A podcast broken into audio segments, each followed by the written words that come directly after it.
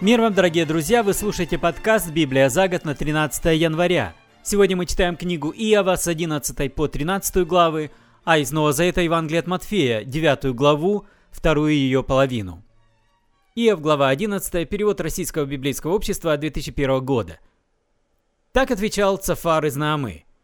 «Разве на потоке слов нет ответа? И кто гладко говорит, тот и прав? Если ты болтаешь, другим умолкнуть? Если глумишься, осадить тебя некому? Ты решил, что рассуждаешь верно, говоришь, что чист перед Богом. Да если бы Бог заговорил, пожелал бы тебе ответить, Он открыл бы тебе тайную мудрость, показал бы обратную сторону. Пойми, Он с тобой еще мягок. Можешь ли открыть сокрытое Богом и найти предел всесильному? Дотянешься ли ты до небесной выси? Как познаешь то, что глубже Шиола, что длиной превосходит землю, а шириной море? Если он пройдет, заключит в темницу и суд созовет, кто его остановит? Знает он лжецов, увидит грех, так этого не остановит. Пустая голова поумнеет не раньше, чем дикий осел станет человеком. Если в сердце своем будешь честен и будешь простирать руки к Богу, если от греха избавишься и не будет в шатре твоем порока, тогда будешь смотреть без смущения, крепко стоять на ногах, не зная страха. Тогда забудешь облом несчастья, словно о давно утекших водах. Жизнь твоя станет ярче полдня, и сумрак сменится утром. Будешь твердо знать, что есть надежда. Посмотришь вокруг, можно спать спокойно. Будешь отдыхать, никто тебя не тронет, и многие будут заискивать заискивать пред тобою, но померкнут глаза нечестивых, убежища им не будет, и вся надежда их предсмертный вздох. Глава 12. Так отвечал Иов. Вот люди, так люди. Мудрость жива лишь пока вы живы.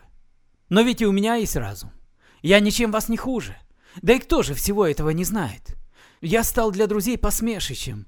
Вот, мол, как Бог ему ответил. Над праведным и непорочным насмехаются. Кто благополучен, смеется над бедствием, и кто крепко стоит над пошатнувшимся. А дома разбойников процветают. И кто Бога гневит, не знает бед, словно держит его в руках. Так спроси же у зверей, они объяснят. Птицы небесные тебе расскажут. Разузнай у земли, она объяснит. Рыбы морские тебе поведают. Кто же из них не знает, что так устроил Господь? В руке его дыхание всякой жизни, да и дух любого человека. Разве не ухо различает слова, и не небо чувствует вкус? Так и мудрость найдешь у стариков, разум у тех, чей век долог. У него и мудрость, и мощь, у него и замысел, и разумение. Если он разрушит, никто не восстановит, а кого он заточит, тому не выйти. Он удержит воды, они иссякнут, а выпустит, все сметут с земли. С ним и сила, и удача, в его власти и обманщик, и обманутый. Советников он гонит босыми, судей выставляет глупцами, с царей он срывает пояс и тряпьем обматывает бедра. Священников гонит босыми и крепко стоящих сбивает с ног. У досточтимых отнимает речь, меч и старейшин лишает рассудка. Благородных покрывает позором и могучим развязывает пояс. Он раскрывает глубины мрака и кромешную тьму выводит на свет, возвышает народы и губит, то расширит их владение, то отнимет, отнимает разум у вождей народов, гонит их по пустыне, по бездорожью, и во тьме без света бредут на ощупь, а он их водит кругами, как пьяных. Глава 13. Ведь и сам я все это видел, и сам слышал, и все я понял. Я же не меньше вашего знаю. Я ничем вас не хуже. Но я обращаюсь к всесильному. Я хочу возразить Богу. А вы раны мои лечите ложью. И все вы никудышние лекари. О, если бы вы, наконец, замолчали. И в этом и была бы ваша мудрость. Так вникните в доводы мои, послушайте, что скажу в свою защиту. Нужна ли Богу ваша неправда? Будете ли лгать ради Него? Для него вы кривите душой, его защитить хотите. Когда он вас испытает, хорошо ли будет? Или обманете его как человека? Он вас сурово обличит. Если будете темнить, кривить душой, тогда устрашит вас его величие, падет на вас ужас Божий. Вы припомните обветшалые речения, ваш щит слеплен из глины. Так умолкните и дайте мне сказать, а там будь что будет. Закусил я свою плоть зубами, душу держу на ладони, он меня убьет, и нет надежды, но буду твердить ему, что я прав, и в этом мое спасение. А безбожник и подойти к нему не смеет. Слушайте, слушайте мои слова, внимайте тому, что я возглашаю. Вот я излагаю свое дело и знаю, что я прав. Кто сможет меня оспорить? тогда бы я умолк и умер. Только двух вещей со мной не делай, и не стану я от тебя скрываться. Пусть не приближается ко мне твоя рука, и пусть не сотрясает меня твой ужас. А тогда позови, и я отвечу. Или дай мне сказать, и продолжи сам. Много ли у меня грехов и проступков? Назови мои грехи и пороки. Почему ты скрываешь от меня свой лик и считаешь меня врагом своим?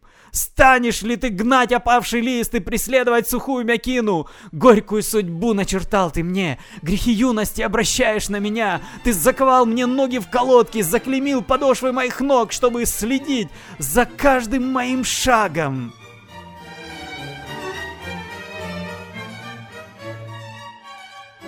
Из Новозавета мы сегодня читаем Евангелие от Матфея, 9 главу, вторую ее часть с 18 стиха. Перевод «Радостная весть Российского библейского общества».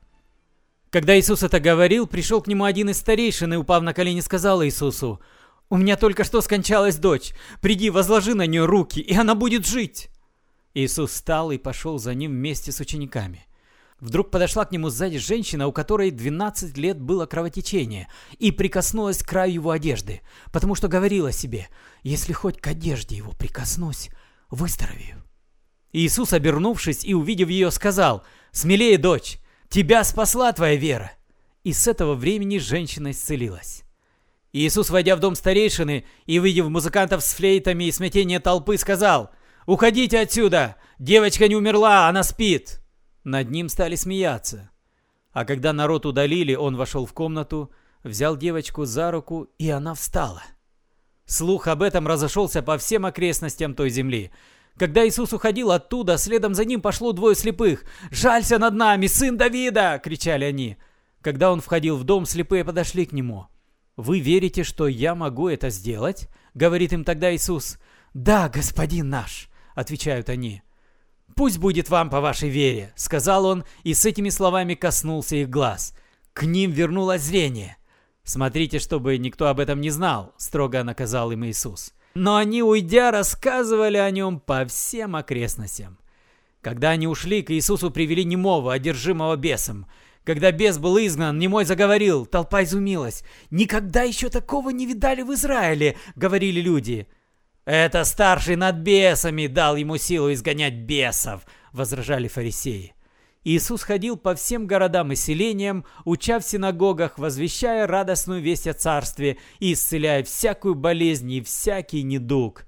Когда Иисус увидел толпы людей, ему стало жалко их. Они были изнурены и беспомощны, как овцы без пастуха. Тогда говорит Иисус своим ученикам, «Велика жатва, а работников мало. Так просите хозяина жатвы, пусть пришлет еще работников на жатву. Вы слушали подкаст «Библия за год» на 13 января. Спасибо за внимание, с вами был Петр Цюкало. До свидания, благослови вас Господь, до следующей встречи.